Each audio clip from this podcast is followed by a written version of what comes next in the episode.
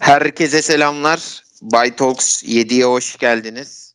Bugün çok değerli misafirlerim var. Hasan Bekdilli ve Soner Çakmak bizimle. Nasılsınız diyeyim. Soner'cim nasılsın? Merhaba kardeşim iyiyiz Allah'a şükür sen nasılsın?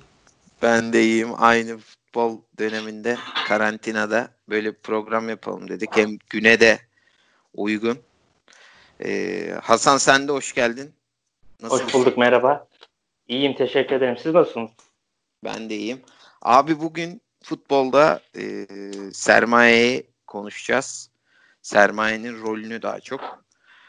Abi ilk olarak e, zaten bunu dinleyen herkes biliyordur. Bu işin dört tarafı var. Yayın öncesi de konuştuk. Amerika, Asya, Rusya ve Arabistan, Orta Doğu tarafı. E, tabi bunların değişik değişik özellikleri var. Yani Rusya'da bilhassa diyorlar patronlar kulüpleri sigorta için alıyor. Yani devlet malıma el koymasın der gibi.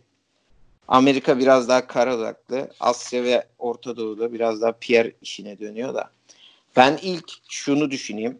Sorayım pardon. E, Soner sana. Abi takımın sahipli olması veya dernek statüsünde olması senin için fark eder mi? yani şahsen fark eder. Ee, niye fark eder? Şimdi e, dernek statüsünde olunca daha çok e, bir e, üst akıl tarafından yönetilen bir kulüp haline geliyor. Türk takımlarında gördüğümüz üzere ve hatta e, Bayern Münih'te olsun onlar da sonuçta bir dernek statüsünde hala. Yani bir üst akıl var orada. Bir futbol akıllı var. O yönetiyor genelde e, futbol takımlarını. Türkiye'de tabii durum başka olabilir.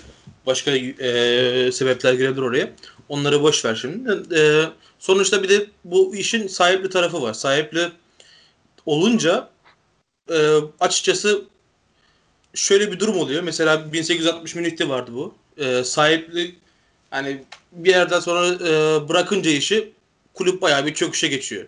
Sonuçta yani e, bu da kötü bir şey. İyi noktaları da var. İşte Liverpool'da olsun ve hatta Arapların getirdiği sermaye üzeri olsun. E, bayağı top noktaya da getirebiliyor kulübü ama yani kötü e, gördüğümüz şeyler de var yani sonuçta. O yüzden yani ben sonuçta e, dernekle kulüp tutmayı daha çok isterim yani sonuçta. Benim kulübüm dernekle yönetilmesini daha isterim. Anladım abi. Hasan sen ne düşünüyorsun abi bu konuda? Ee, tabii kulüplerin e, değişen futbol ekonomisinde, değişen futbol dünyasında farklı yaklaşımlar sergilemesi normal tabii. E, bu tabii farklı yaklaşımlar taraftarların e, davranışlarını da doğrudan etkiliyor. Örneğin 2003 öncesi e, Abramovich Chelsea'yi almadan önce taraftarların net bir beklentisi yoktu belki kupa için, şampiyonluklar için ancak e, 2003'ten sonra tabii sadece Chelsea taraftarı için bunu ifade ediyorum. E, hep şampiyonluk odaklı bir taraftar haline gelmeye başladılar. Hatta Conte gibi çok özel bir şampiyonluk alan teknik direktörün bir sezon sonra e, gönderildiğine de şahit olduk. Aslında bu taraftar kültürünü de net bir şekilde etkiliyor. E, dernek statüsündeki kulüpler. Ya burada aslında dernek ya da sahipli kulüp diye ayırmak da bazen bana doğru gelmiyor. Burada bence en önemli şey denetlenebilir olması kulüplerin. Nihayetinde dernek statüsündeki kulüplerin de battığını görüyoruz. E, sahipli kulüplerin de. Ya örneğin Parma bu kulüplerden bir tanesi ya da e, Rusya'da öncelikle çok büyük bir sermayeyle işin içerisine giren Anzi Maçkala, Eto gibi, e, Traore gibi çok önemli yıldızları kadrosuna ka- katmıştı ancak çok uzun süreli olmadı bu macera. Bunun uzun süreli olması için kulübün dernek statüsünde mi ya da e, sahipli yapıda mı olduğundan ziyade denetlenebilir olup olmadığı bence bir adım öne çıkıyor. E, tabii burada ifade ederken e, bu işten taraftarların beklentisini de hesaba katmamız gerekiyor. E, netice itibariyle Chelsea 2003 e, yılında Abramovich tarafından satın alındı ama bu sadece Chelsea'yi ve Chelsea taraftarını da etkilemedi. Tüm bunlar biraz daha net bir şekilde değerlendirilirse e, ardından dünya futbolunda sahipli kulüpleri de tekrardan bir göz önüne getirdiğimiz zaman aslında bunlardan ziyade dernek statüsünde mi yoksa sahipli kulüp statüsünde mi olup olmadığından ziyade o denetlenebilir mi? E, harcamalar nasıl yapılıyor? Gelirler ne şekilde elde edilmiş ya da ne şekilde kullanılmış? Bence bir anlamda bunların e, bir adım daha önde olması gerekiyor incelenmesi açısından. Abi güzel dedin. Yani güzel söyledin. Dediğin gibi bence de denetlenmeli her kulüp. Çünkü ortada çok büyük bir para akışı var. Abi e, ben bir diğer soruma geçeyim o zaman. Şimdi takım sahibi aslında Soner biraz buna değindi. 1860 minütte. Şimdi takımın sahibi takıma yatırım yapmayacağını söylese taraftar olarak ne düşünürsünüz abi? Bunu sorayım. Soner sana. Ya işte dediğin gibi o zaman bayağı kötü bir duruma düşüyorsun taraftar olarak. Ben mesela e, kendi kulübümden bahsedeyim. Şimdi Galatasaray veyahut da Waldorf Mannheim böyle bir konuya de, dese ki biz küçülmeye gidiyoruz veyahut da para e, şeyini durdurduk dese ne yapacaksın taraftar olarak ne yapabilirsin ki? Yani sonuçta e, bir insanın kendi sermayesi, kendi sermayesini getirir, istediği gibi de kullanır. Sonuçta ya bu kulübü satar ya da küçültür, yok eder. Bunun da, bunun da yapma şansı var yani sonuçta. Sen taraftar elinden gelen bir şey yok. O yüzden kötü bir durumdu işte. Yani daha dernek derneklerde işte e, kendin üye olabilirsin, derneğe bir şekilde üye olabilirsin, bir katkıda bulabilirsin falan filan taraftar olarak işte taraftar günleri düzenleyebilirsin kulübüne yardım olsun diye. Ama yani kulüp e, sahibi olunca bunları yapma şansın çok zor. O yüzden de hani e, dediğim gibi 1860 Münih'te e, amatöre kadar düşürülmüştü mesela. E, parayı, üçüncülük e, lisansını parasını ödemeyeceği için e, kulüp sahibi. O yüzden e, taraftarın sonuçta bir şey yapamadı bunu. Yani bir şey yapamadı buna karşı. Öyle kalmıştı. Yani ben şahsen ona karşıyım. O yüzden. Kendi takımda tuttuğum takımda. Yoksa futbol düzeninde bayağı e, bizi büyük noktalara getirdi bu e, sahipli sistemler. Büyük bir ekonomi oluştu. İşte büyük takımlar oluştu. City gibi. işte e, Chelsea gibi dediğimiz gibi. Ama yani kendi tuttuğum takımı sahipli olmasını istemem. Türkiye'de mesela futbol yorumcuları hep bahseder ya yok sahipli olmalıyız falan filan bunlardır falan da yani her zaman da iyi e, şeyleri görmüyoruz yani sahipli olayın, olayından. İyi örnekler yok. Yani çok yok. Açıkçası ben buraya burada bir araya girmek istiyorum. Soner'e de bir soru sormak istiyorum. Şimdi Türkiye'de hep kulüplerin kurtuluş yolunun e, sahiplik yapısından e, yapısıyla olacağı ifade ediliyor genel itibariyle. Aslında böyle bir durum net olarak yok. Yani evet sahiplik statüsündeki birçok kulübün biz başarılar aldığını, bazı kulüplerin de başarısızlık, iflas açıkladığını da biliyoruz ama burada Türkiye'de sanki bir kamuoyu yoklaması yapılıyor gibi sahiplik statüsündeki e, sahiplik statüsüne hazır mı taraftarlar diye ve bu bu anlatılırken bu model ifade edilirken transferler üzerinden yapılıyor. Yani daha iyi yönetim için değil. Daha iyi daha çok yıldız futbolcu transferi için yapılıyor. Yani, e, sence de taraftarlar e, sahiplik statüsüne sıcak bakanlarla mutlaka konuşmuşsundur, konuşuyorsundur. E, kulüplerin daha iyi yönetileceğini düşündüklerinden dolayı, dolayı mı yoksa daha çok yıldız transfer yapılacağından ötürü mü sahiplik statüsüne sıcak bakıyorlar?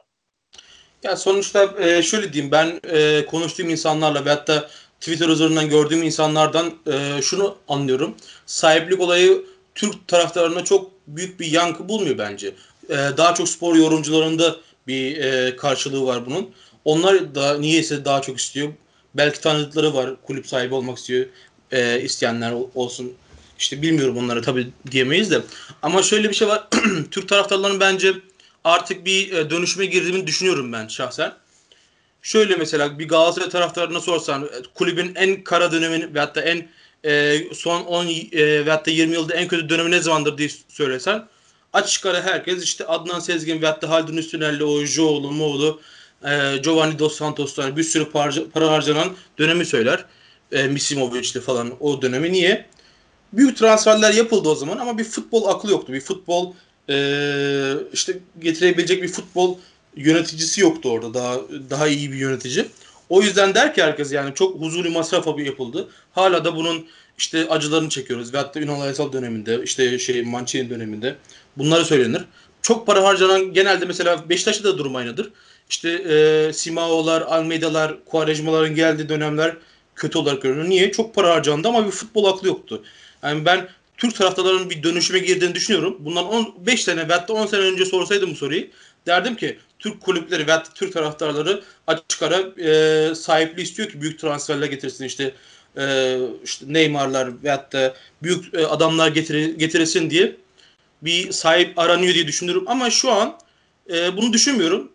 Daha çok mesela ben görüyorum ki genç futbolcular mesela Trabzon'da şu an işte Galatasaray'da olsun genç futbolcular oyuna girince e, Mustafa Kapı gibi veyahut da işte e, Abdülkadir Ömür, işte Hüseyin Türkmen, e, kaleci Uğurcan gibi bunlar oyuna gelince taraftarlar daha çok seviniyor artık. Daha çok onlarla PR yapmak istiyor. Bu da beni mutlu ediyor şahsen. Ama bu e, yöneticilerimizde hala, hala bir dönüşümde olmadığı için çok büyük bir yankı bulmuyor medyada gibi düşünüyorum şu an.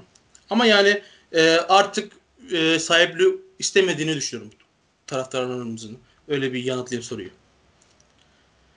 Evet e, zaten aslında hepimiz sahiplik yapısını bir şekilde futbolun içerisindeysek eğer bir noktada e, ekonomiye de futbolun ekonomisine de bir şekilde dahil olmuş oluruz. Gerek okuyucu olarak gerek bazen bir şeyler yazarak üretmeye çalışarak. E, sahiplik yapısı da son özellikle son 5 yılda kulüplerimizin borca batık durumundan ötürü bu kadar çok gündeme gelmeye başladı. E, senin de az önce ifade ettiğin gibi Soner e, özellikle medyadaki birkaç isim bu konuyu sürekli gündeme getiriyor. E, kulüplerin kurtuluş yolunun sahiplik yapısından olduğunu, e, büyük iş adamlarının özellikle Arap Arap Yarımadası'ndan ya da uzak doğudan gelecek iş adamlarıyla kulüplerin bir şekilde e, düzlüğe çıkabileceğini ifade ediyor ama as, sanıyorum birazdan geleceğiz ona. E, Amerika'daki Amerikalı ortaklar e, kulüplere, spora hangi gözle bakıyor? Arap Yarımadası'ndaki ya da uzak doğudan gelenler nasıl bakıyor? Bu işin çünkü sadece başarı ya da kar marjıyla değil bir noktada da bir PR yönü de var sanıyorum. Biraz da onu da konuşacağız herhalde. Tabii tabii onlar da e, gireriz zaten de. Ama dediğim gibi işte yani senin e, denetleme konusunda dediğin o ilk başta söylediğin laf bence çok doğru. Türk futbolunun e, kurtuluşu sahiplik değil bence denetlemeden geliyor. Ve altyapıya daha çok önem vermeden geliyor. Genç futbolcularımızı kadar çok eğitip e, dışarı satıp para elde edip daha çok altyapıya yatırabilirsek hani investment olarak görürsek bu olayı o, o zaman kurtulabiliriz diye düşünüyorum ben şahsen. E, o yüzden denetleme senin dediğin gibi çok daha önemli sahiplikten. Evet. Abi ben de Soner'e katılıyorum. Abi şimdi madem biraz daha Anadolu Türk futbolu hakkında e, konuştuk. Onunla ilgili bir soru sorayım.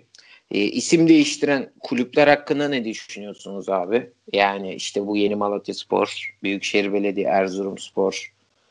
Bu kulüpler hakkında ne düşünüyorsunuz? Var mı bir düşünceniz? Şimdi Soner'cim evet. sana sordum. Ha. Şöyle e, komik buluyorum ben şahsen yani. E, yok işte e, Malatya Spor düşer, yeni Malatya Spor gelir. Yeni Malatya Spor e, kapanır, işte yepyeni Malatya Spor gelir gibi yani örneklerden ben komik buluyorum şahsen. E, bu konuda yapabileceğim tek yorum odur yani komiktir. Bir de çok büyük bir e, harcama oluyor ve hatta çok büyük bir rant oluyor genelde bu kulüplerde. Karagüz Spor'da olsun işte eski Malatya Spor'da eski mi denilir bilmiyorum. E, orijinal mi denilir Malatya Spor'daki olsun. E, Gaziantep Spor'da olsun şimdi en yeni yakın dönemde. Burada çok büyük bir rant dön, döndüğünü düşünüyorum. Birkaç işte menajer ve hatta e, yöneticilerin parayı cukkaladığını düşünüyorum yani açıkçası. E, o yüzden yani ne bileyim ben ona karşıyım şahsen yani bir kulüp iyi yönetilmiyorsa ikinci bir şansı hak ediyor mu? Bence hak etmiyor. Niye? Yani büyük bir sonuçta büyük bir pastadan bahsediyoruz. O pastadan e, payını almış, karnını doyurmuş. İşte pasta kulübe gitmemiş. Sonuçta birkaç kişilerin eline gitmiş pasta. Ondan sonra geri dönüp ben bir ben bir defa daha denemek istiyorum dilim almayı demek bana abes geliyor. Bu konuda da tek iyi bir örnek var sonuçta Türkiye'de isim değiştiren. O da Başakşehir'dir. Eskiden işte İstanbul Büyükşehir Belediyesi şimdi sahipli olduğu için Başakşehir Futbol Kulübü. Onun, onun haricinde hepsine yani komik geliyor gözümde. Eskiden e, Karabük Spor e, Saint Etienne'le hatta UEFA karşılaşması oynanmıştı. Aslında hepimizin çok şey beklediği bir takımdı Karabük Spor ama mesela o, Feridun Tankut döneminde orada da gelen gelirler doğru kullanılmadı sanıyorum. Şu an kulüp yok. Yani en son hangi ligdeydi ben hatırlamıyorum açıkçası. Şimdi e, ben Karabük'te çok kısa bir süre bulundum. Ee, oradaki insanların Karabüklülerin de futbolu ne kadar sevdiğini biliyoruz. Türkiye'de gerçi bütün şehirlerde 81 ilde futbol çok seviliyor.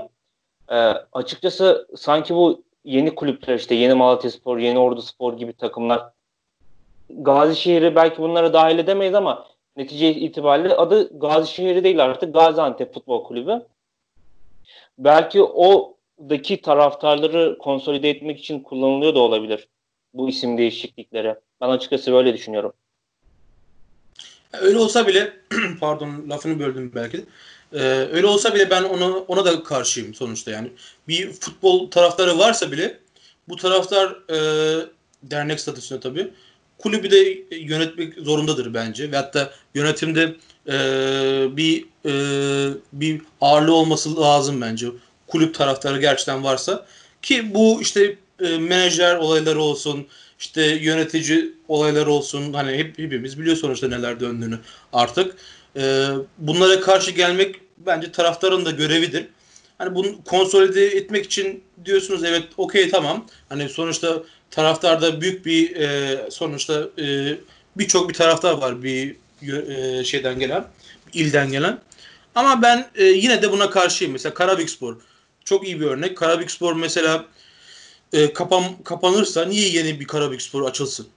Sonuçta Aslında eski Karabükspor'un çok özür dilerim. Yeni bir Karabük Spor açılmasından ziyade oradaki sorumlu olan işte bu e, kulübün borca batık duruma düşmesinin belki de iflas etmesinde sorumlu olan yöneticilerin işte bir şekilde denetlenebilir olsa kulüpler bu yöneticilerin aslında hesap vermesi gerekiyor. Yani ben 23 yaşındayım. Ben kendimi bildim bile de kulüpler derneği, dernek statüsü, kulüpler birliği yasası. Bir yasadan bahsediliyor. Ee, bor, başkanlar kendi dönemlerindeki borçlardan sorumlu olsunlar. Yani ben kendim bildim bile de aslında bundan bahsediliyor. E, bunu yapan bir tek Trabzonspor var. Kendi tüzüğünde bir değişikliğe gitti. Bunun dışındaki hiçbir kulüpte şu an böyle bir durum yok. Aslında burada taraftar mı suçlu yoksa yönetici mi suçlu? Kulüp yani komple o şehir mi suçlu? Bunları bir kenara bırakmak gerekiyor bence. Ee, Eskişehir bunların en büyük örneklerinden bir tanesi. Erkan Zengin Eskişehir'e bonservis kazandırıp transfer oldu. Tarık Çamdal, Aytaç Kara. Şu an sadece aklıma gelen 3 isim bunlar. Bunun dışında da çok önemli isimler var ama şu an aklıma gelmiyor. Ee, şimdi oradan bonservis gelirleri elde etti kulüpler. Daha doğrusu Eskişehir. Ama işte yönetim bu parayı doğru harcayamadıysa e, onun hesap vermesi gerekirdi bence. İşte bizde böyle bir hesap sistemi yok. Böyle bir hesap verme zorunlulukları yok. İşte eller kalkıyor, ibra edildi mi? Evet ibra edildi. İş bitti. Başkan ya da eski başkan yönetici ceketini alıp gidiyor. Şimdi o borçla bir şekilde kalmaya çalışıyor kulüpler. Ayakta kalmaya çalışıyor. Birçoğu da bunu başaramıyor maalesef. Yeni yatırımcılar da tabii daha doğrusu e, içi borçla dolu bir kulübe mi yatırım yapmak daha doğru olur yoksa yükselmekte olan bir kulübe mi? Kulüp e, yatırımcılar da bence biraz bunu gözetiyorlar. Çünkü e, örneğin Gaziantep ve Gazişehir iki sene önce aynı ligdeydi. Gaziantep düştü. Gazişehir kaldı TPF birincilikte. Bir sonraki sezon zaten Süper Lig'e çıktılar. E, aynı şehrin iki takımı e, bir taraf çok ciddi borç, borç altında batmış, iflas etmiş futbolcu e, sadece altyapıdan futbolcularla oynayabiliyor. Onların da parası ödenemiyor neredeyse. E, yatırımcı neden Gazişehir'e yapıyor? Çünkü daha risksiz. Gaziantep'te borcunu ödeyemez hali e, halini devam ettirmek mecburiyetinde kalıyor. Bence açıkçası burada e, anahtar nokta biraz sözü uzattım farkındayım. Anahtar nokta burada kulüp yöneticilerinin hesap vermesi. Eğer e, Karabük Spor'da Feridun Tankut hesap verseydi, Eskişehir'de Halil Özer hesap verseydi bu, bu, bu paralar nereye gitti, nasıl kötü yönetildi? Ben kimseye itham etmiyorum tabii. Sadece nasıl kötü yönetildi? E, sadece bunun hesabı sorulabilirdi ve belki de bundan sonraki zararların bir şekilde engellenebilirdi diye düşünüyorum. Ama o konuya bir ekleme daha yapmak istiyorum ben. Ee, şöyle, e, doğru diyorsun evet yöneticiler hesap vermeli veyahut da daha denetil, e, denetil gel, gelmeli. Onda zaten hem fikiriz zaten. Ama e, iki noktaya değinmek istiyorum ben mesela. Şimdi e, Karagözspor veyahut da Eskişehirspor küme düşüyorsa yeni Eskişehir çıkmasına niye karşıyım onu demek istiyorum ben. Sonuçta bu e, bir e, endüstriyel futboldayız şu an yani değil mi? Romantik düşünmek bence çok abes geliyor bana. O yüzden e, bu da bir şirket gibi düşünmesi lazım. Şirket bir şirketi sen e, işte şey batırma noktasına getirirsen isim değiştirerek yeni bir şirketle hani sıfırdan başlangıç, sıfır borçla başlangıç ve hatta e, daha yeni yatırımcıları bu şirkete almakla hani bana çok doğru mantıklı gelmiyor e, o yüzden e, şirket olduğu düşünce. Bir de şöyle bir nokta var. E, şimdi bu yeni Malatya'da sporlar işte e, kimler var da işte Gazi şehirler dediğin gibi onlar çıkmasa bunların yerine belki daha e, bunu hak eden kulüpler çıkabilirdi. Atıyorum şimdi mesela Adana Demirspor kaç e, senedir alt, işte ikinci ligde sürünüyor. Çıkamıyor, edemiyor falan. Onlar çıkmasa belki bunlar çıkacaktı onların yerine. Hani onlar hiç var olmasaydı o kulüpler e, battığı gibi kalsaydı son, sonuçta çünkü batıyorsa bir kişi tarafından veya kişiler tarafından batırılıyor. İkinci bir hak, e, şansı verilmeseydi bu kulüplere bunu daha çok hak eden kulüpler gelebilirdi. Daha çok büyüyebilirdi. İşte daha doğru noktalara gelebilirdi. O yüzden ben bu e, sisteme karşıyım ki bunda yani Türkiye'den başka hiçbir örneği yok dünyada. E, yeni hani yeni isimle yeni bir başlangıç yapan bir kulüp. O yüzden ben çok karşıyım buna. Bu kadar. Abi son söylediğinde aslında biraz var Soner yani kapanıp yeniden açılan kulüpler de mesela Wimbledon ikiye bölünmüş bir kulüp. Ama dediğin gibi yani ben senin demek istediğini anladım. Ee, sen biraz da hani şirket olarak bakılmalı diyorsun. Ben de biraz o taraftayım. Şimdi e, diğer soruma gelirsek abi şimdi takımın sahibi geldi mesela ve dedi ki kulübün rengini ve logosunu değiştireceğiz. Mesela bunu renk açısından diyeyim. Logo değiştiren çok kulüp var da şu ara. Renkte biliyorsunuz Cardiff'in bir ara hani mavi biliyorsunuz Cardiff'in rengi. Hı hı. Mavi de Çin'de pek sevilmeyen bir renk. Kırmızı yani düz mavi bir renk. E, mavi beyaz. Bunu kırmızı ekleyip Çin rengi çünkü sahibi Çinli. Böyle bir değişim teklifi yapılmıştı. Hatta bir yıl takımı öyle de oynadı Premier Lig'de sonra düştü. Bunun hakkında ne düşünüyorsunuz abi yani? Değişebilir mi sizce bir kulübün rengini sahip değiştirebilir mi? Ben de ben mi konuşuyorum? Ee, şöyle e, ona onu da karşıyım. Her şeyi karşı ediyorum biliyorum ama e, ona da karşı. Mesela en basit örneği Galatasaray sarı kırmızı hani kulübün 100 senelik bir genel e, geleneği var. Bu geleneği yıkmak çok saçma geliyor bana. Tabii şimdi altyapılarda ve hatta e, daha düşük amatörde olan kulüpleri alıp yapmak bunları bambaşka bir şey. Onları yani sonuçta bir geleneği olmayan kulüpler. Ama şimdi e, misal Milan işte Milan'ın işte kırmızı siyah her zaman işte renklerinde vardır o kırmızı siyahı işte işte sarı beyaza çevirmek çok saçma gelir bir noktadan sonra. Hani ciddi de alınmaz o kulübün değerini düşürür. Hani e, o yüzden buna karşıyım. E, geleneği olan kulüplerde karşıyım. Cardiff'in de geleneğinde gelenekli bir kulüp olduğunu düşünüyorum. Yani bayağı bir e, geçmişi olan bir kulüp. O yüzden ona da karşıyım şahsen yani. Maviden niye kırmızı maviye e, dönüş olsun ki sadece bir insan istiyor diye. Yani kulübü alırken bari o zaman düşünün. Mavi renk işte benim e, kültürüme uymuyor. O zaman kırmızı renkteki bir kulübü almaya çalışayım. Değil mi yani bu saçma bana bayağı saçma geliyor. Renklerini değiştirmek. E, o yüzden karşıyım yani. Diyecek başka bir şey yok. Hasan senin düşüncen var mı bu konuda? Ya, şimdi az önce Soner ifade ederken çok güzel bir cümle kullandı. Orada bir kelime kullandı. Ee, bir kişinin isteğine göre. Şimdi e, burada aslında ekonomik özgürlüğün kişisel ilişkilerde de böyledir. Yani toplum düzeninde de kadının ekonomik özgürlüğünün olması vurgulanır. Zira erkeğin vicdanına e, bir erkeğin vereceği kararın onu çok etkilememesi açısından bu vurgulanır. İşte kulüplerde de bu şekilde aslında sahip varsa kulüp onun tırnak içerisinde bir malı olduğu için e, istediği değişikliklere gidebilir gözüyle bakılabilir tabii. Ancak bu çok e, sağlıklı bir bakış açısı değil. Tabii ki zaman içerisinde e, bütün kulüplerde bazı renk değişiklikleri olmuştu. İşte Galatasaray örneği verildi. Galatasaray kurulduğu gün sarı kırmızı kullanmıyordu. Formasının rengi de farklıydı. E, sarı lacivert e, ya da kırmızı beyaz renklerinin kullanıldığını biliyoruz Galatasaray'da. E, sonra tabii bu renkler değiştiriliyor.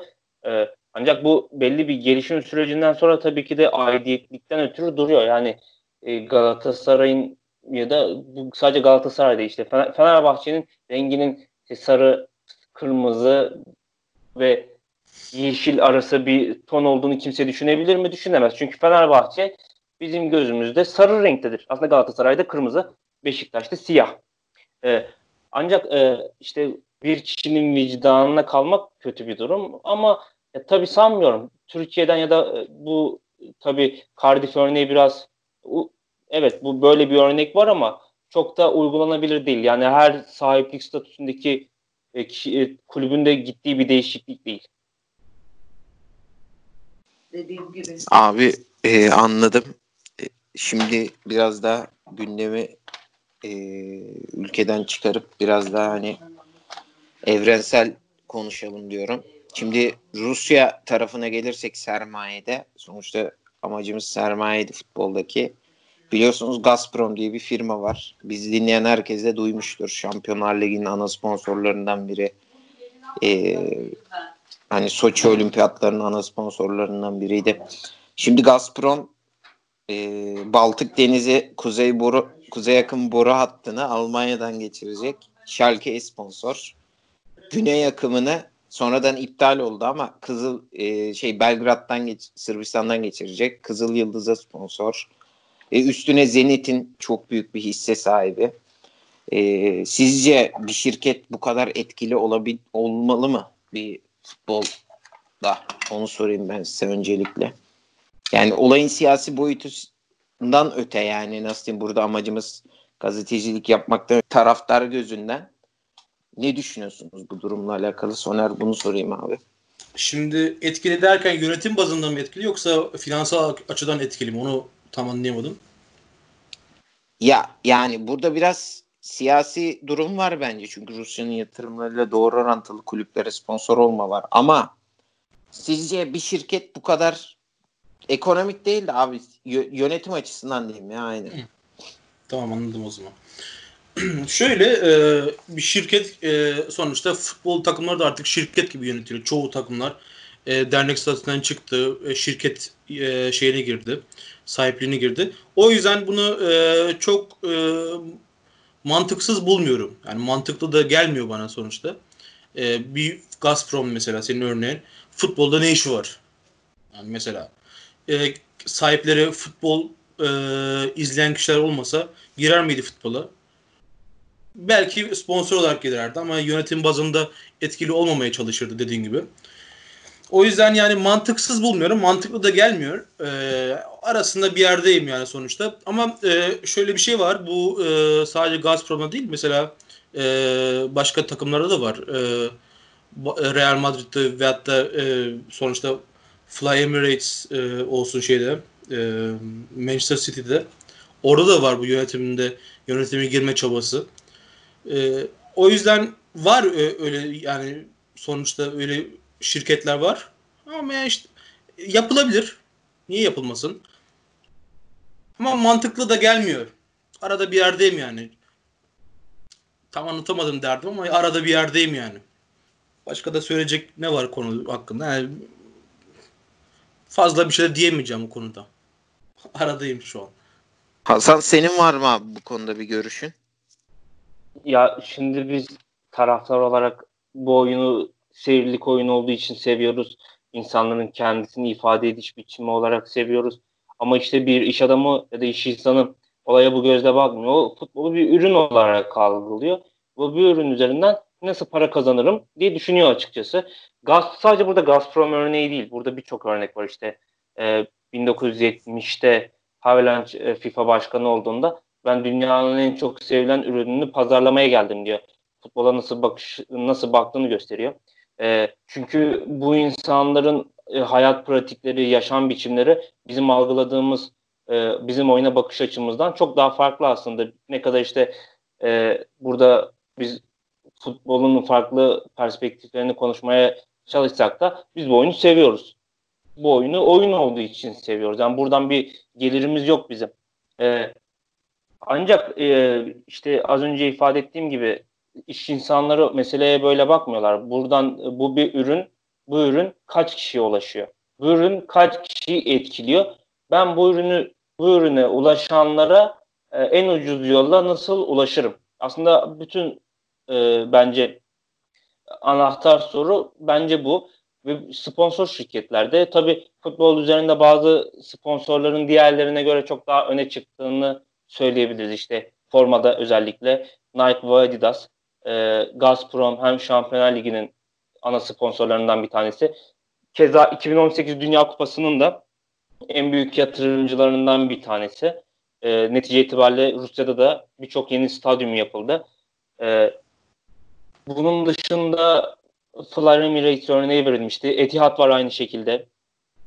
E, tabii futbola yeni pazarların dahil olmasıyla birlikte e, aslında bu şirketlerin de netice itibariyle e, karlarını büyüttüğünü de biliyoruz. Netice itibariyle yani bugün bir Juventus e, işte Lazio ile İtalya Süper Kupası'nı Suudi Arabistan'da oynamaya gidiyorsa burada sadece İtalya Serie A yönetici, e, yönetiminin değil e, aynı zamanda İtalya'ya sponsor olan Juventus'a sponsor olan ve Lazio'ya sponsor olan şirketlerin de bence bir isteği de vardı. Çünkü evet burada bir ürün var biz bu ürün ya bu ürün aslında insanların en sevdiği ürünlerden bir tanesi futbol. Hepimiz bugün e, işte ben bugün TRT Spor'da denk geldim. Brezilya Danimarka maçı vardı 1998.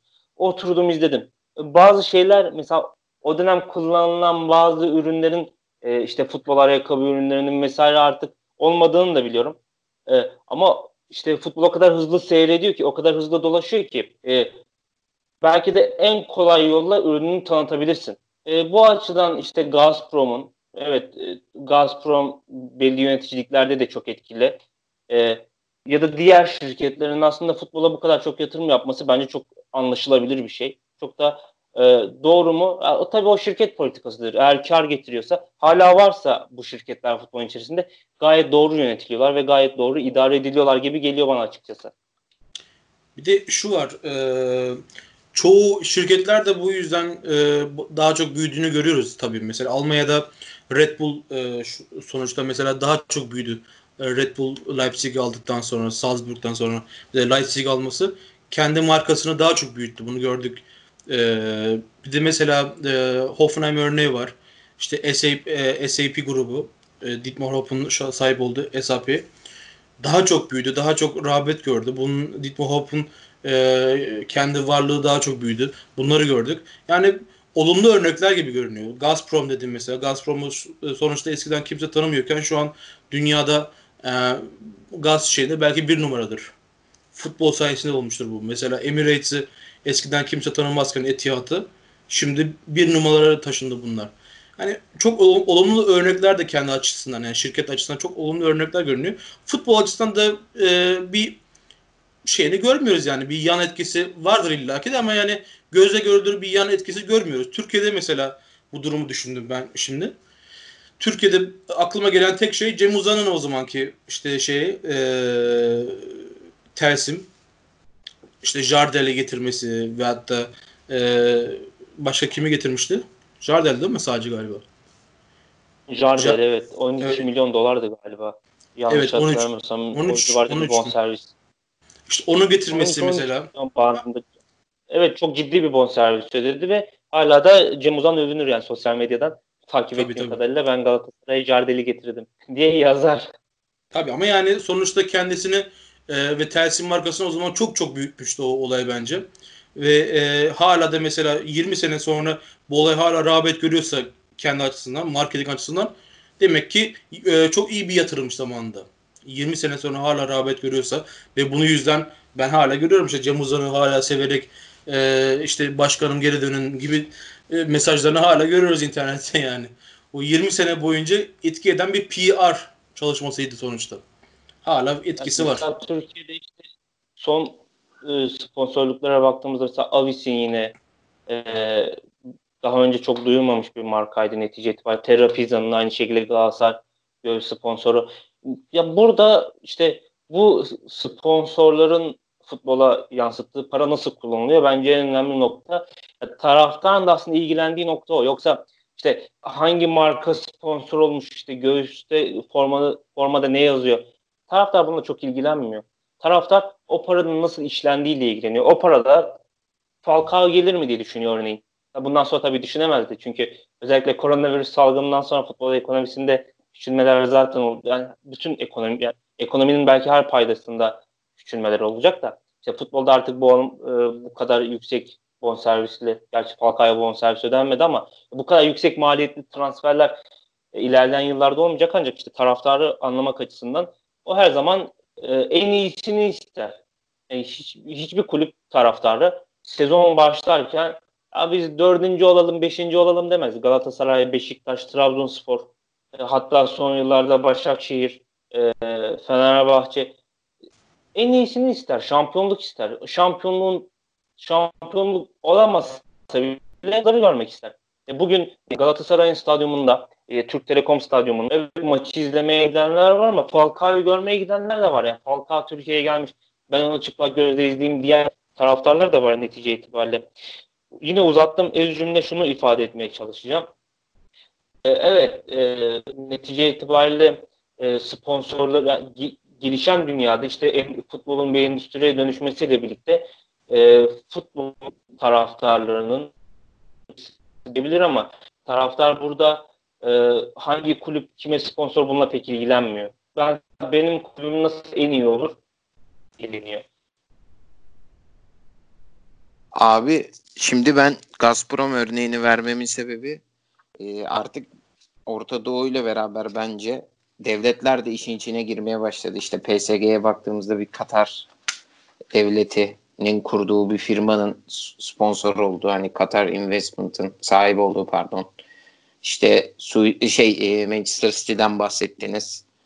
E, bir grubun sahip olduğu ama gene en büyük oranı o grubun adını unuttum da e, yüzdelik olarak Birleşik Arap Emirlikleri'ne ait olduğu bir düzende hani e, Gazprom da bence Rusya'nın buradaki şeyi maşası gibime geliyor. Ben o yüzden onu sordum.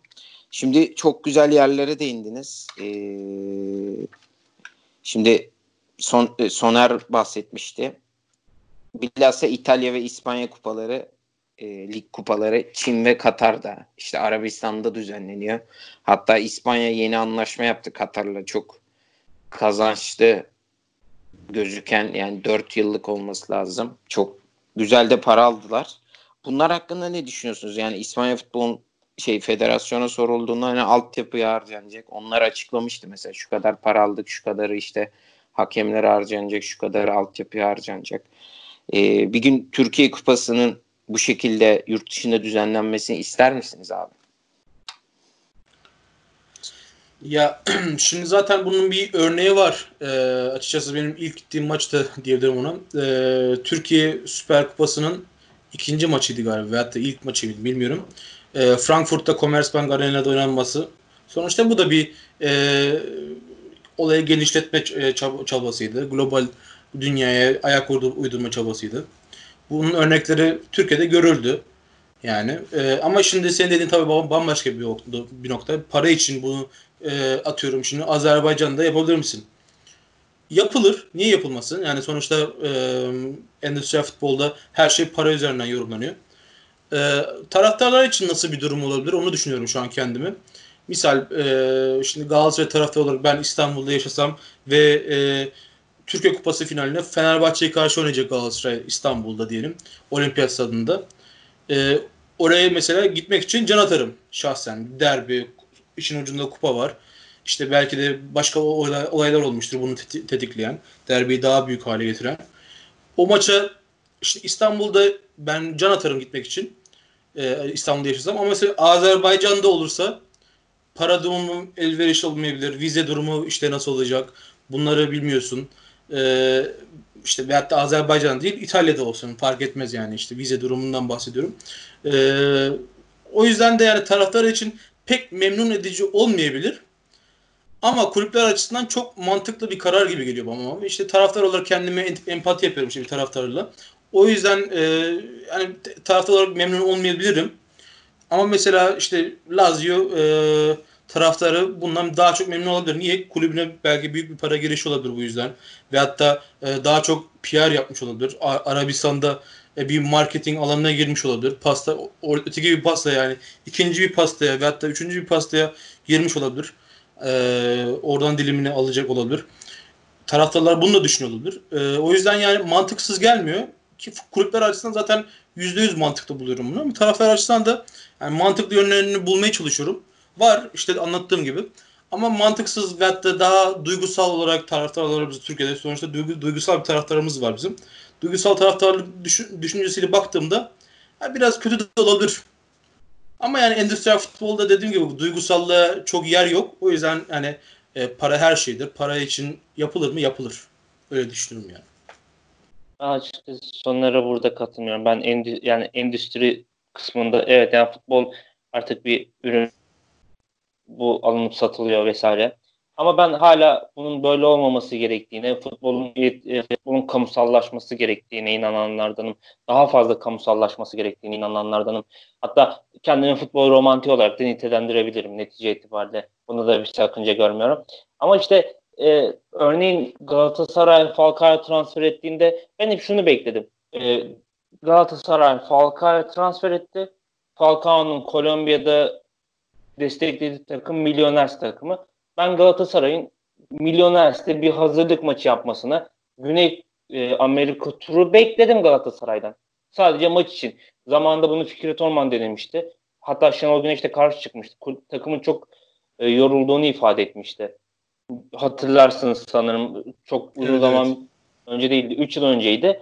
E, işte Galatasaray'dan mesela ben böyle bir hamle beklerdim. Bir şekilde Güney Amerika ile ilişki kurabilirdi bence. Çünkü e, kulüplerin yaşaması için artık çok daha fazla şey gerekiyor.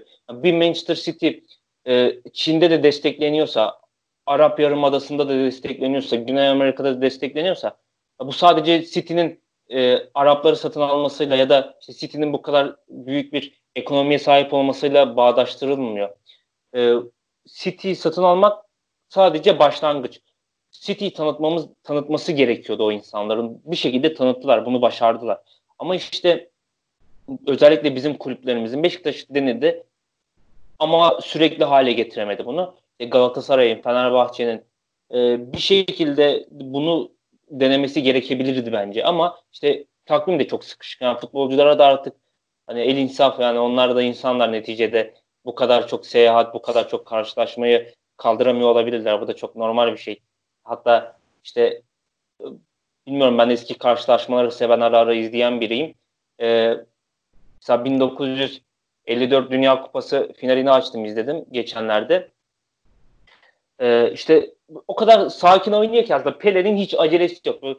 Depar evet ama şimdiki hızdan çok daha farklı bir hızda oynanıyor tabii. Aradan bir 60-70 sene geçmiş. Oyunu kıyaslamıyorum da. E, sanki ortada bir naiflik vardı. Ben o naifliğin tabii kaybolduğunu düşünenlerdenim.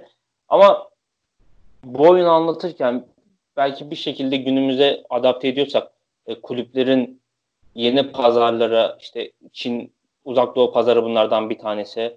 İşte Güney Amerika bunlardan bir tanesi, Kuzey Amerika bunlardan bir tanesi kaldı ki her sene Kuzey Amerika'da bir futbol turnuvası düzenleniyor. Uluslararası Şampiyonlar Kupası diye. Adını yanlış söylüyor olabilirim ama işte büyük takımların e, her ülkenin en iyi, en iyi 2-3 takımının düzenlediği bir kupa organizasyonu netice itibariyle. E, bunları sağlıklı buluyorum açıkçası. Çünkü kulüplerin e, bir şekilde kendilerini devam ettirmek açısından yeni pazarlara ihtiyacı var. Yeni taraftarlara ihtiyacı var. Bu Türkiye'de olabilir mi kısa vadede bir kupa finaliyle? Ben bunu çok mümkün görmüyorum. Çünkü Türkiye'deki bazı sorunlar sorunlar çözülmeden bu tarz farklılıklar çok kısa sürede olabilir. Yani bir sezon oynatabilirsin ama bunu sürekli hale getiremezsin. E, bunu sağlıklı bir hale getirmek gerekiyor bence önce. E, netice itibariyle bu yol görünen o ki birçok kulübün gideceği, birçok ligin, birçok ülkenin gideceği yollardan bir tanesi gibi görünüyor.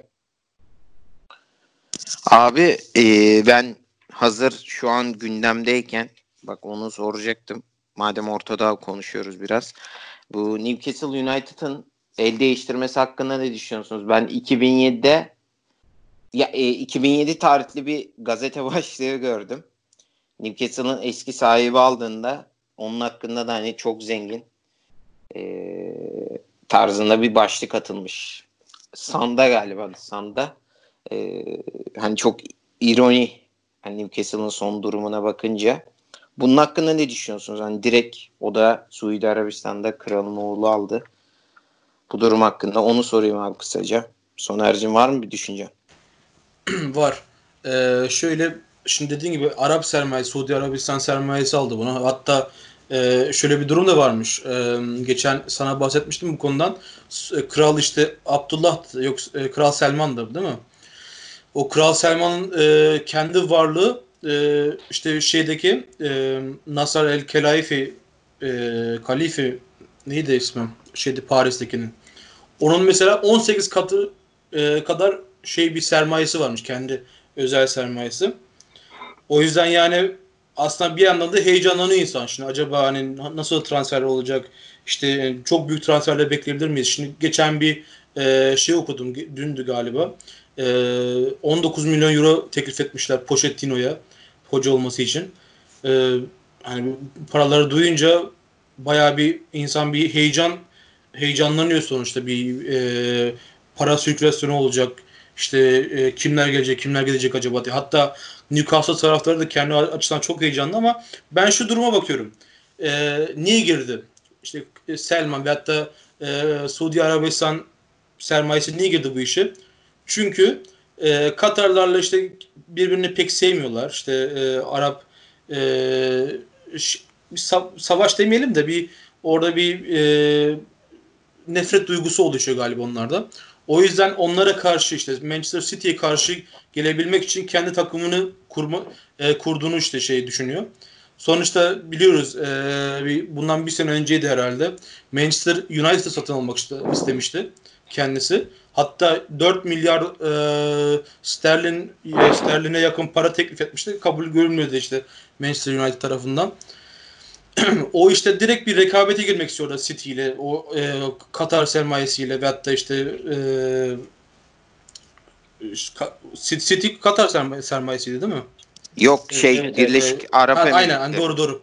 Karıştırdım şu an. Birleşik Arap Emirlikleri'nde bir rekabet e, yakın rekabete girmek istiyor sonuçta. Ben onu görüyorum kendi açımdan baktığımda. Ama işte taraftar olarak bakınca e, Newcastle taraftar olarak mesela kendimi empati yapıyorum Newcastle taraftarı olarak. İlk başta heyecanlanırsın tabii ama şimdi diyelim iki sene boyunca başarı gelmedi. O zaman ne olacak? Diyelim şimdi e, 1 milyar dolar yatırım yapıldı. 3 sene içinde veyahut da 2 sene içinde. Ama başarı gelmedi işte. 10. 10. olundu, 8. olundu, 7. olundu. Avrupa'ya gidilemedi. PR yapılamadı. Yani ben o sermayenin orada duracağını düşün, düşünmüyorum şahsen. Daha çok para yatıracağını düşünmüyorum. Bir kulübün yani e, çok şuna da imza atabilir bu Newcastle kulübünün. O yüzden acaba neler olacak çok merakla bekliyorum orada. E, onlar yani bu söyleyeceklerim bu kadar. Merakla bekliyoruz. Aynı zamanda e, işte Suudi Arabistan sermayesinin Newcastle satın alması belki koronavirüs sonrası e, küçülmesi beklenen futbol ekonomisini biraz daha e, belki dengede de tutabilir. Çünkü koronavirüs sonrası aslında e, futbol dünyasının e, bir noktada e, harcamaları düşürmesi bekleniyordu özellikle transferlere. Ama tabii Newcastle'la birlikte tekrar piyasaya sürülecek o para belki de e, transfer ücretlerinin e, tahmin edilenden daha az düşmesine sebep olabilir diye düşünüyorum ben de. Ha bir de o noktası var. Doğru diyorsun. Ee, koronavirüsten dolayı ben düş e, e, para akışının düşeceğini düşünmüyordum. Çünkü sonuçta şunu da biliyoruz. Financial Fair Play olayları son iki, iki senelik kaldırıldı. Onu da biliyoruz.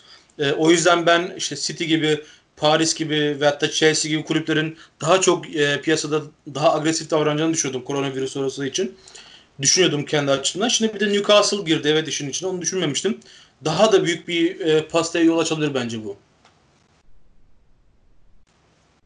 Abi tam bu durumla alakalı Özcan Gülgün soru sormuş. Buradan da teşekkür edeyim. Ee, korona sonrası hani pandemi sonrası transfer dönemi hakkında ne düşünüyorsunuz diye. Ee, Soner cevaplamış oldu. Hasan sen ne düşünüyorsun abi bu durum hakkında? Ee, geç, geçtiğimiz günlerde daha doğrusu geçtiğimiz haftalarda daha doğru bir ifade olur. Komoli'nin bir açıklaması vardı. İngiltere basında konuşmuştu. Şu an İngiltere'de en fazla 3 kulüp transfer yapabilecek durumda demişti. Ben açıkçası burada Soner'le aynı fikirde değilim. Evet Newcastle mutlaka o Newcastle'ın transfer piyasasına sokacağı sıcak para e, belki transfer e, transfer piyasasında bir şekilde etkiler. Doğrudan etkiler. Ama ben diğer kulüplerin çok agresif davranacağını düşünmüyorum. Özellikle işte Bayern Münih'te Uli Önes'in bir açıklaması vardı. E, bonservis ücretlerinin belli bir süre düşmesini bekleyebiliriz diye. E, düşeceğini öngörebiliriz diye. Ben de açıkçası birçok kulübün İngiltere'de, İtalya'da, İspanya'da birçok kulübün e, özellikle 1-2 sene içerisinde çok agresif bir transfer politikası izlemeyeceği kanaatindeyim. Ben de tam tersi olarak düşünüyorum işte aynı noktada buluşmuyoruz burada. Ee, ben de tam tersi düşünüyorum. Kulüplerin çok agresif davranacağını düşünüyorum son bir, bir iki sene içinde. Ee, niye böyle düşünüyorum dersen işte biliyoruz ki koronavirüs e, futbol da vurdu. Hani her şeyi vurdu gibi. E, ama ben e, burada işte bankaların ve hatta e, sahiplerin işte daha çok para yatıracağını ve kendine sonuçta bir ortada bir pasta var. Yani ne olursa olsun değil mi? E, ortada evet. bir sermaye var. E, bu sermayeden işte şu an kim neyi daha çok kapabilir, kim ne kadar daha büyüyebilir bunu düşünüyor. Şimdi burada mesela e, Atletico Madrid diyelim ve hatta başka bir kulüp diyelim. Burada kendine bir şans da doğuyor görebilir. O yüzden buradan daha agresif davranacağını düşünüyorum son bir iki, sene, bir iki sene içinde. Hele ki Financial Fair Play gibi uygulamalar kaldırıldığı için işte Paris kendine bir yol görebilir burada. İşte Chelsea görüyorum orada. Ee, City zaten orada görüyorum Şampiyonlar Ligi'ni alması için. İşte United mesela kendine bambaşka bir yol verebilir burada e, büyük transferler yapması için. Yani bir bu e, her kriz bir şey olduğu gibi bir fırsattır da biliyoruz bunun ekonomide bunun şeyi var. Krizleri fırsat olarak görünür. Bence kulüpler de bunu böyle görecek ve daha büyük bir sermaye olmasa bile bu sermayeye devam edeceğini düşünüyorum. Hele ki Türkiye'de bunu da bahsedeyim. Türkiye'de mesela ben e, herkes düşünüyor ki transfer yapamayacağız, edemeyeceğiz falan. Ama mesela işte Fenerbahçe, Fenerbahçe'de biliyoruz ki bir değişime gitmesi lazım. Final, financial fair play olmadığı vaktinde Fenerbahçe bence bu sene çok büyük bir e, kendine bir fırsat görecektir. İşte e, çünkü işte kontrat biten futbolcular var. Ne olacağını bilmeyen futbolcular var. İşte e, satılım satılması lazım olan futbolcular var. Fenerbahçe burada bence büyük bir e, yatırıma gidebilir. Hele ki Ali Koç gibi bir insan başına varken. Fenerbahçe'den mesela bu konuda çok umutluyum. Beşiktaş'tan beklemiyorum. Beşiktaş'ın çünkü e, kendi ekonomisi, kendi kulüp ekonomisinde sorunlar var. Galatasaray'ın da öyle. Galatasaray'dan da beklemiyorum. Yani bu Fenerbahçe'den mesela ben seneye bir işte 20 milyonluk veyahut da 25 milyonluk bir yatırım bekliyorum şahsen transfer e, bütçesi anlamında. Bu Türk futbolundan bir de işte Avrupa'da genel olarak bir atılım bekliyorum. Abi ee, ben diğer soruyu sorayım. O zaman diğer soruyu sorayım demişim. Ee, bir diğer bölgeye geçelim. Şimdi Amerika tarafında e, daha çok kulüpler şey iddiası dönüyor yani sanki Amerikalı sahipler Süper Lig istiyor. Hani Avrupa Süper Ligi ve düşme çıkma olmasın. Daha fazla takım daha büyük tak- maçlar yapsın tarzında. Yani buna bence en büyük örnek Arsenal'in hani çoğunluk hissedar yani en büyük patronu Stan Kroenke e, Arsene Wenger zamanında bir açıklama yapmıştı. Belki hatırlıyordur dinleyiciler de. Hani ben Arsenal'i kupa için almadım, şampiyonluklar için almadım tarzında. Bunun hakkında ne düşünüyorsunuz? Yani Kroenke örneğinde verme sebebim bir yandan St. Louis'te e, Rams takımı NFL takımında sahibi Los Angeles'a taşıyor. Sırf stat yenilenmediği dolayısıyla. Sizce bir gün bir Amerikalı yani genelde bunu Amerikalılar yapıyor NFL'de. Mesela işte Arsenal'i Londra'dan e, atıyorum Roma'ya taşıyabilir mi? Çok ikon yani utopik gibi duruyor şu an ama bir gün sizce bu gerçekleşir mi? Soner var mı abi bir düşüncen? Şöyle abi ben e, böyle bir şey Avrupa futbol, futbolunda gerçekçi olacağını düşünmüyorum.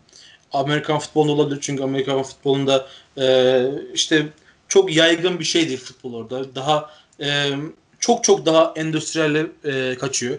Bir bir e, gelenek yok orada öyle diyeyim daha doğrusu. İşte Avrupa, futbolunda her şeyden önce bir gelenek var. Bir yani sonuçta Almanya dedim mi işte Bayern Münih, Borussia Dortmund, işte Borussia Mönchengladbach tarihleriyle bunlar var olan kulüpler. İşte İngiltere'de Manchester United, Liverpool, işte Arsenal e, gibi kulüpler. Bunlar da tarihleriyle var olan kulüpler. Bunlar yani hani şimdi e, bunlar bu ligler e, endüstri olabilir. Yani endüstri futbolda çok kulüp e, sahipli de olabilir. Ama işte bu geleneklerden hiçbir zaman vazgeçmeyecek kulüpler olduğunu düşünüyorum. Bu, gele, bu, bu kulüplerinden geleneğini işte Londra'da e, Arsenal'ı aldığını düşünürsen geriye çok e, boş bir kulüp kalıyor bence. Boş bir kulüp kalır. Mesela işte sen dediğin örnekte Roma'ya taşınsa Arsenal. O zaman bir Arsenal'dan hani Arsenal gitmiş olur. Boş bir kulüp kalmış olur bence orada. E, sonuçta mantıksız geliyor. O yüzden gerçekçi olduğunu düşünmüyorum. Amerika'da yapılabilir mi? Yapılabilir. Amerika'da çok değişik olaylar zaten. Ee, orada işte e, sahipler e, geleneklerinin olmayan kulüplerin de genelde oluyorlar. Çünkü kulüplerin de geleneği olmaz daha doğru söyleyeyim. Ve hatta bizde bir e, şey olmaz. Mesela Amerikan futbolu deyince aklıma e, benim futbol takımı belirmiyor kafamda yani. Öyle bir yani geleneği olan kafamda bilinmiyor ama işte İspanya deyince Real Madrid, Barcelona bunlar geleneği olan kulüpler olduğunu biliyoruz yani. Her zaman da öyledir. o yüzden bir karşılığı orada olabilir ama burada katiyen görmüyorum yani ben. Bunun bir karşılığını. Bir de o e, şey konusunda Avrupa hani ligi e, kendine bir ulusal lig olması konusunda ne düşünüyorum diye sormuştun değil mi galiba bir de öyle bir soru vardı. Evet evet abi yani perde evet. altından aslında dediğin gibi yani bir gün Süper Lig olur mu Avrupa Süper Ligi bu çok konuşulan. Ya işte durum oraya doğru gidiyor ama ben e, bunu hiç istemiyorum. Çok saçma da geliyor bana bir e, böyle bir tartışma yapılması bile. Çünkü Şampiyonlar Ligi'ni güzel yapan, en güzel yapan nokta nedir bence? Hep e, her sene olduğu gibi böyle küçük bir kulüp büyük atılımlar. Mesela bu sene Salzburg. E, Salzburg mesela en çok keyif veren e, takımdı bende bence. İşte eskiden Atalanta'ya e, da ekleyelim istersen. Aynen At- Atalanta'yı unuttum doğru diyorsun. Atalanta mesela bana çok zevk verdi mesela izlerken. Şahsen e, büyük takımları izleyeceğime işte atıyorum şimdi Borussia, Borussia Dortmund olmaz da başka bir takım diyelim işte Real Madrid izleyeceğime Atalanta izlerim bu sene öyle bir noktaya getirdi beni Atalanta. Çok güzel futbol oynuyorlar. Çok pozitif futbol oynuyorlar. İşte Salzburg keza öyle. Yani bunlar e, çok iyi örnekler. Bence futbolu veyahut da Şampiyonlar Ligi'ni güzel yapan veyahut da Şampiyonlar Ligi en büyük organizasyon Dünya Kupası'ndan sonra belki en büyük organizasyon yapan özellik de bence bu. O yüzden gerçekçi bulmuyorum. Mesela ben e, işte her zaman işte her iki günde bir büyük maç izleyeceğimi iki haftada bir, üç haftada bir iz, işte gruplarda eşleştiği sürece ve hatta işte yarı finallerde, çeyrek finallerde bunlar e, eşleştiği sürece bunları izlemek istiyorum. Çünkü niye? 2-3 hafta bekleyince bu kulüplerin de bir özelliği oldu işte. işte 3 hafta boyunca düşünüyorsun acaba bu mu geçer, şu mu geçer? İşte Paris Real Madrid maçında kim geçer acaba? Ve hatta nasıl futbol geçer bunu kafanda oynuyorsun, kuruyorsun, ediyorsun. En son gün o e, gün çattı gelince daha çok işte motive olursun o maçı izlemek için. Ama mesela bunlar her 2-3 günde bir oynasa şu, o maçı bana bir noktadan sonra ilk başta mesela güzel gelir de ama işte bir sezon sonra da hani her normal bir maç gibi gelir bana. Bu bir değerini düşürtür bu büyük kulüplerin. O yüzden e, gerçekçi bulmuyorum. Ama iş oraya doğru ne yazık ki gidiyor. Onu demem lazım. Tabii şey de var. E, sadece e, bu takımların evet işte Süper Lig bir Avrupa Süper Ligi'nden bahsediliyor ama e, esasen e, şöyle bir durum da söz konusu.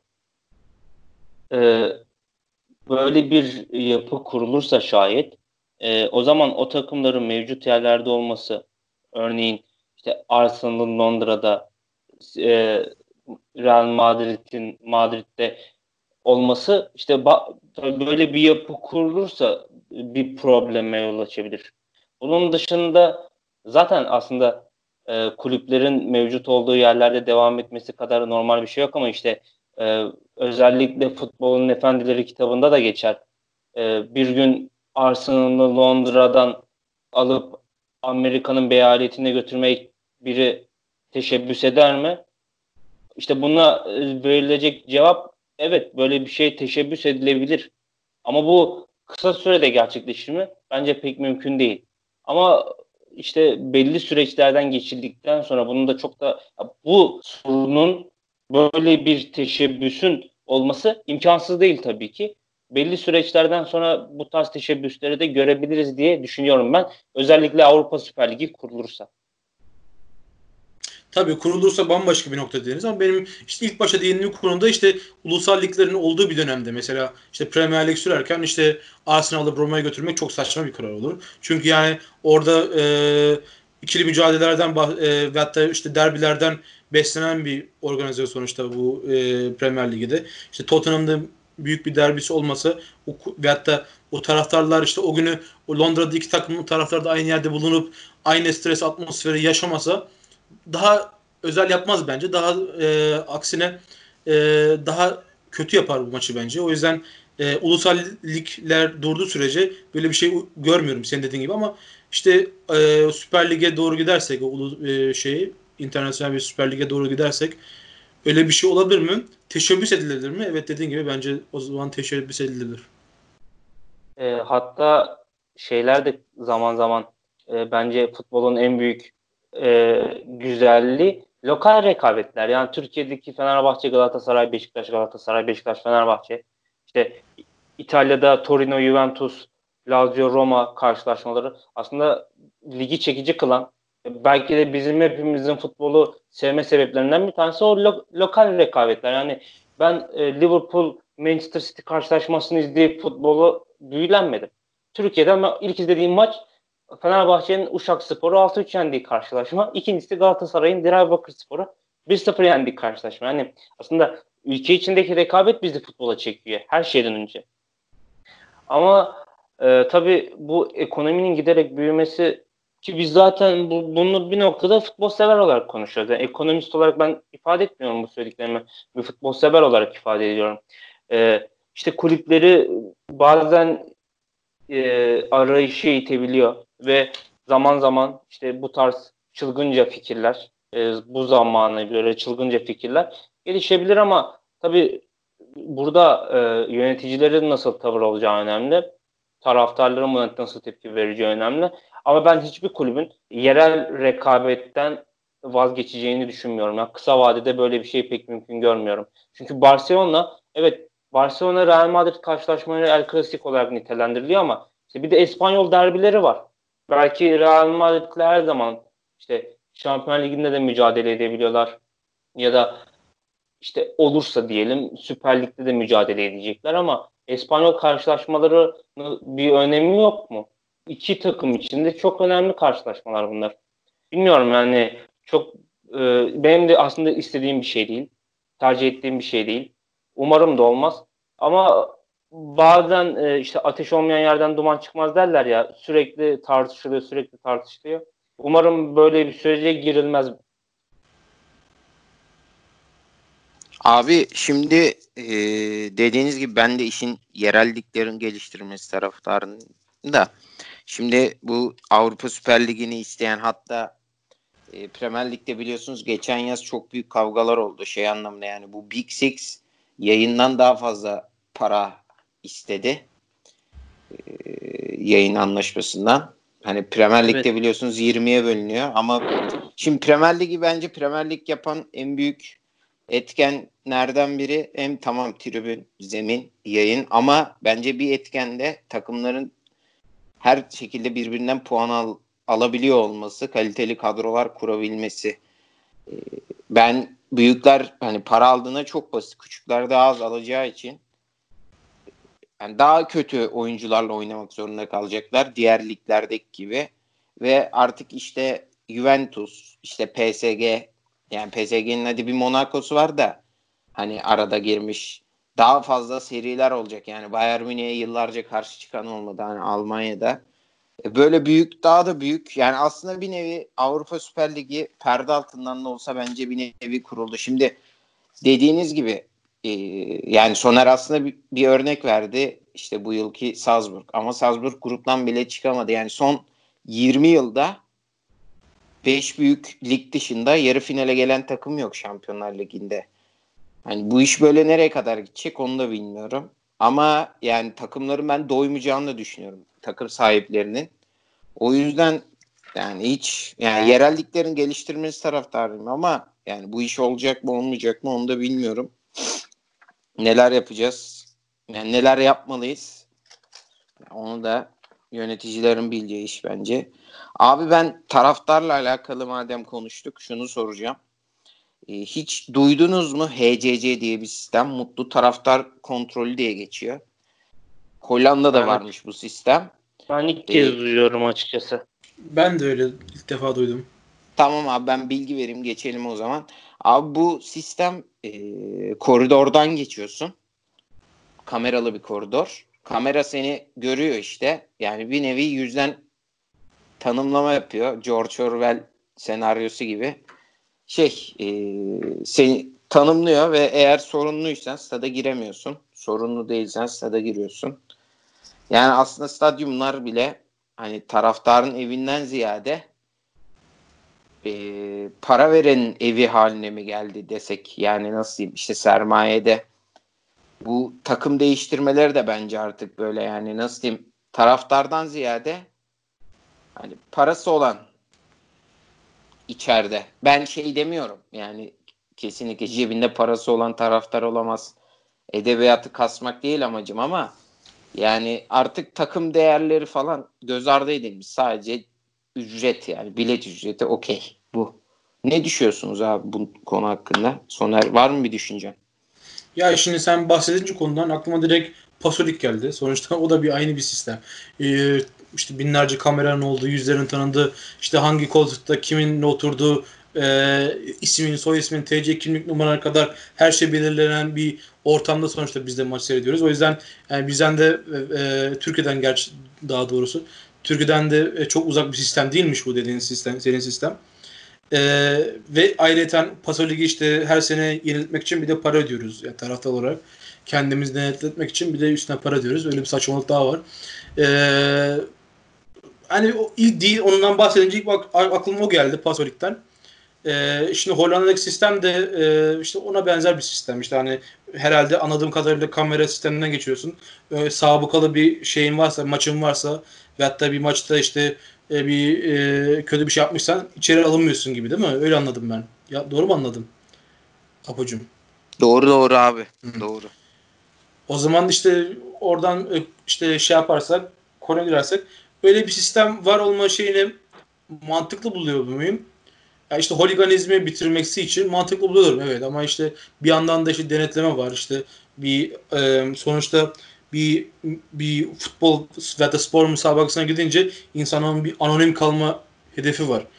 Almanya'da bu çok yaygın işte ben öyle tanıyorum. Burada işte o elektronik biletlere çok karşı millet.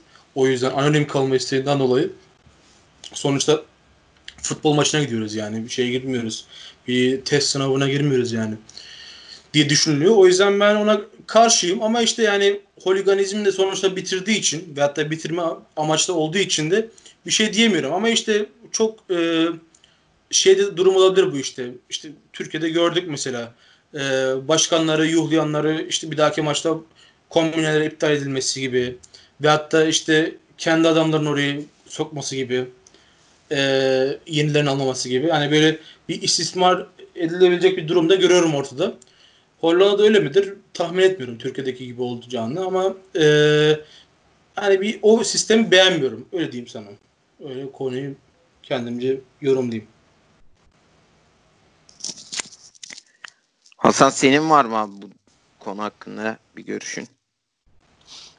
Ya açıkçası ben e, herkesin yani futbol seven herkesin karşılaşmaya gidip gitmemekte özgür olduğunu düşünüyorum. Yani mesela sabıkası varsa ya da geçmişte işlediği suçlar varsa o karşılaşmada da yapacağı anlamına gelmez. Tabi caydırıcı cezalar verilebilir. O işin başka bir noktası ama e, belli cezaları da çektikten sonra yine karşılaşmalara gidememek biraz bana insafsızlık gibi geldi. Algıladığım biçimiyle tabii. Ko- e, şey de çok hakim değilim. Konuya da çok hakim değilim.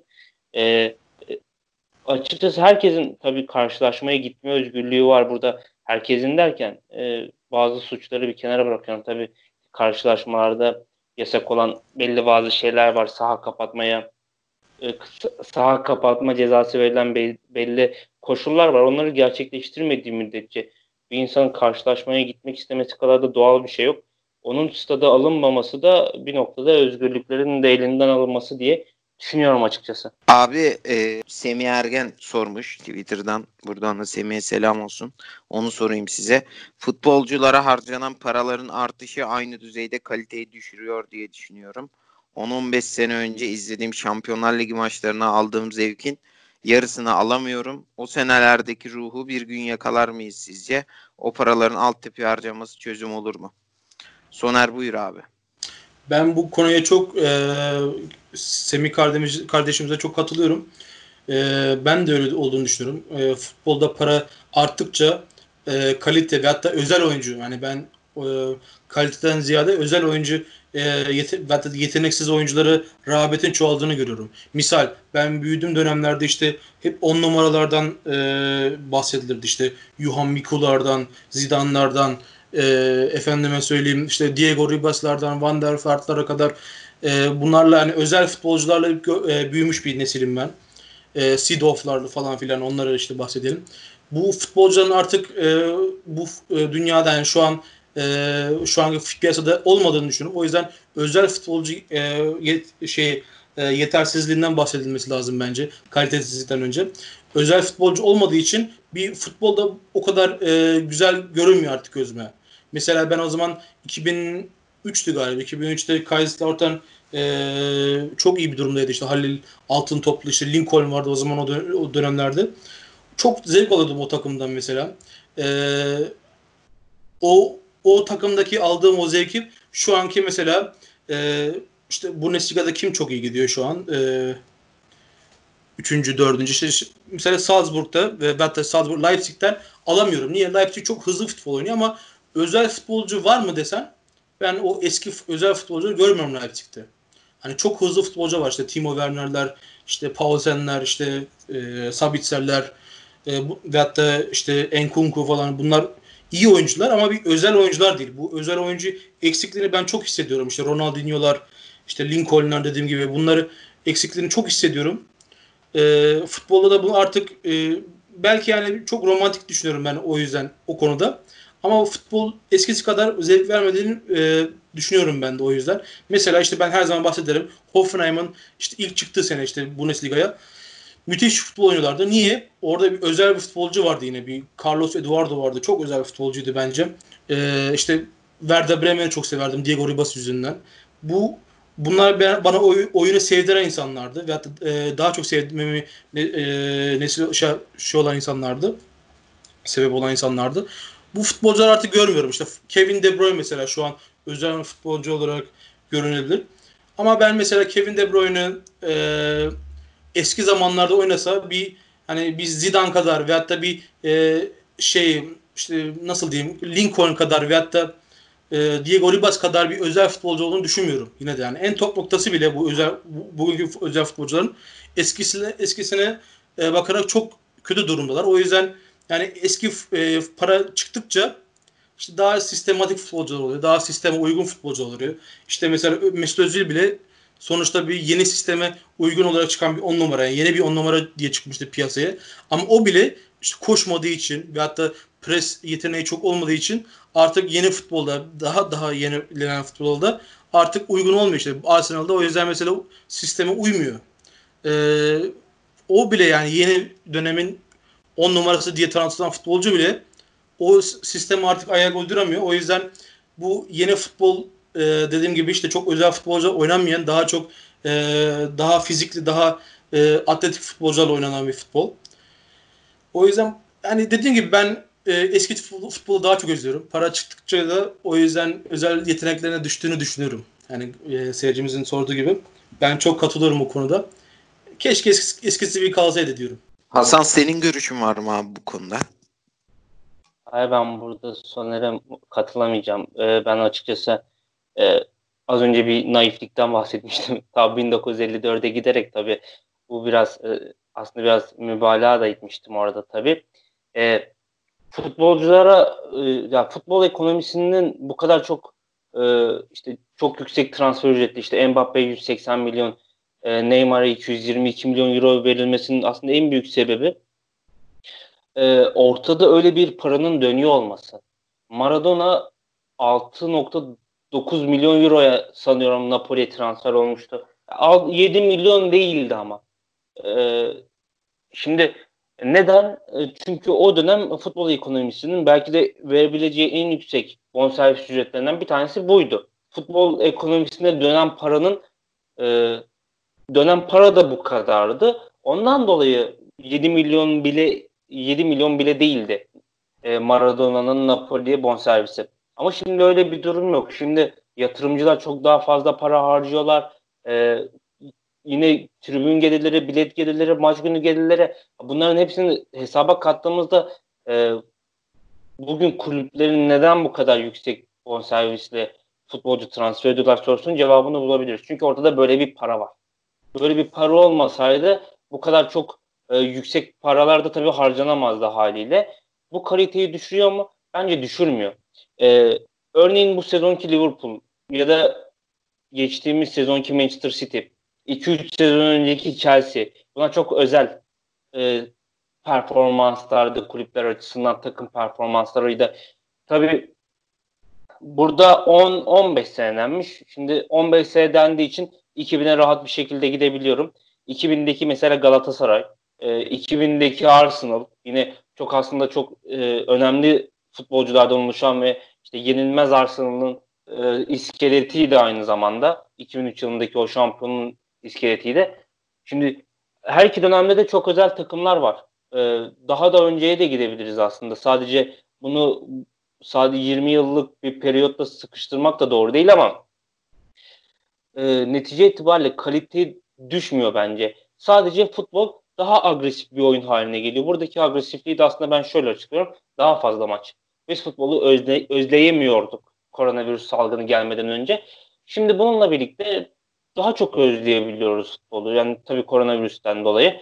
Ama bizim bence futbol seyircisinin en büyük problemi futbolu özleyememekte. Ee, bu sebeple biz aslında geçmiş karşılaşmaların belki daha kaliteli olduğunu düşünüyor olabiliriz. Ya da ben kendi açımdan daha naif olduğunu düşünüyorum geçmiş karşılaşmaların işte özellikle ben Dünya Kupası'nı e, seviyorum. Dünya Kupası tarihini seviyorum. Araştırmayı, okumayı ve o karşılaşmaları izlemeyi seviyorum. Belki de bugün aradığım e, o özlem duygusunu orada bulduğum için bunu yapıyorum.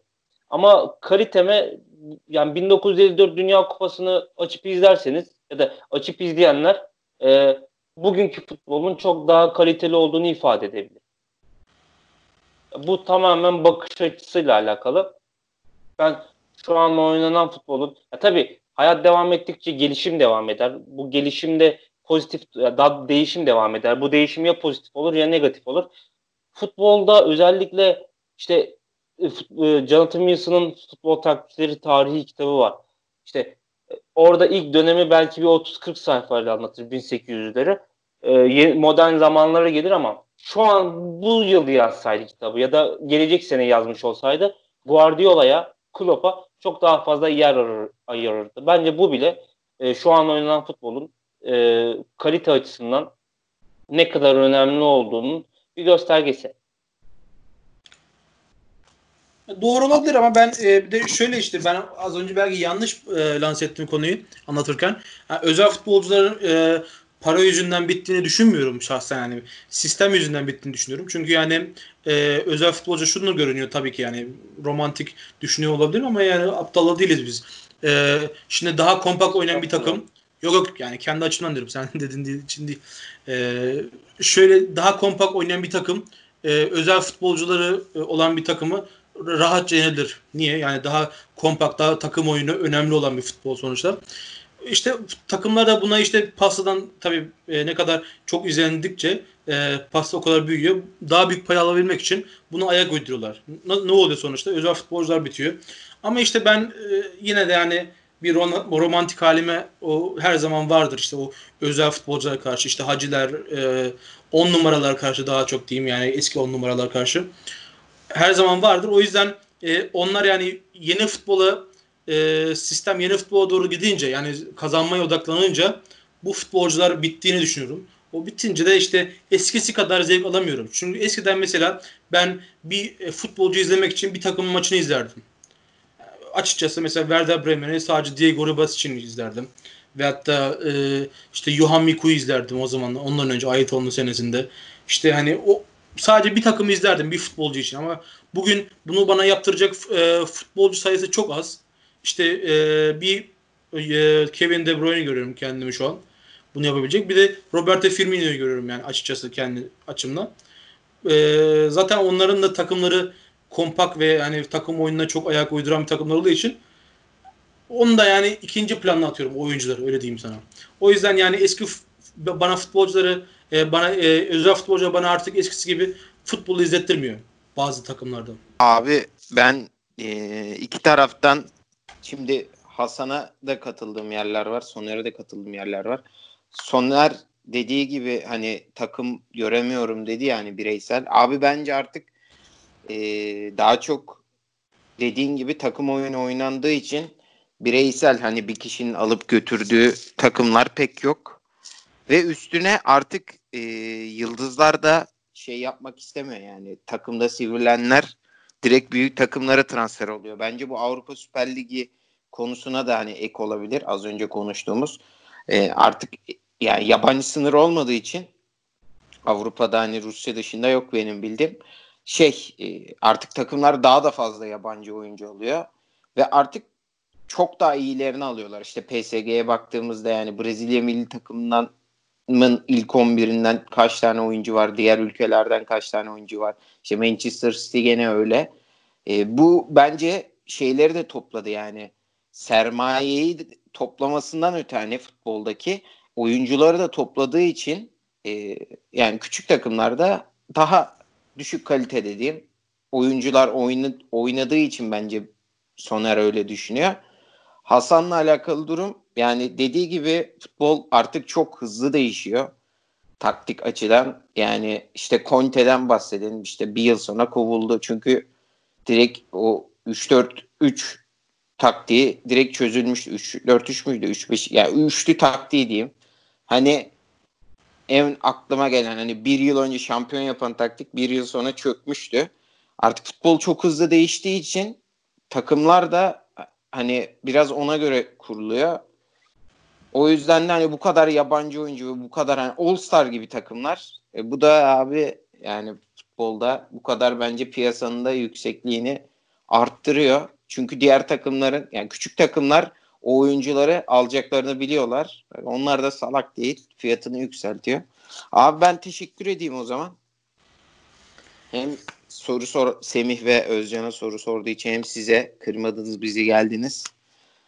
Ee, görüşürüz diyeyim. Ederim. Aynı şey. Çok keyifli bir yayın oldu benim için. Ee, size de başarılar diliyorum. Umarım e, bu kadar güzel bir organizasyonun, bu kadar güzel bir e, oluşumun, platformun ben devam etmesini dilerim. Beni davet ettiğiniz için ben teşekkür ediyorum. Kendinize iyi bakın. Ben de öyle çok teşekkür ederim herkese. Ee, öncelikle beni davet ettiğin için sana da teşekkür ederim Apo'cum. Ee, çok da güzel bir sohbet oldu bence. Ee, keyifle dinlemeler diliyorum herkese.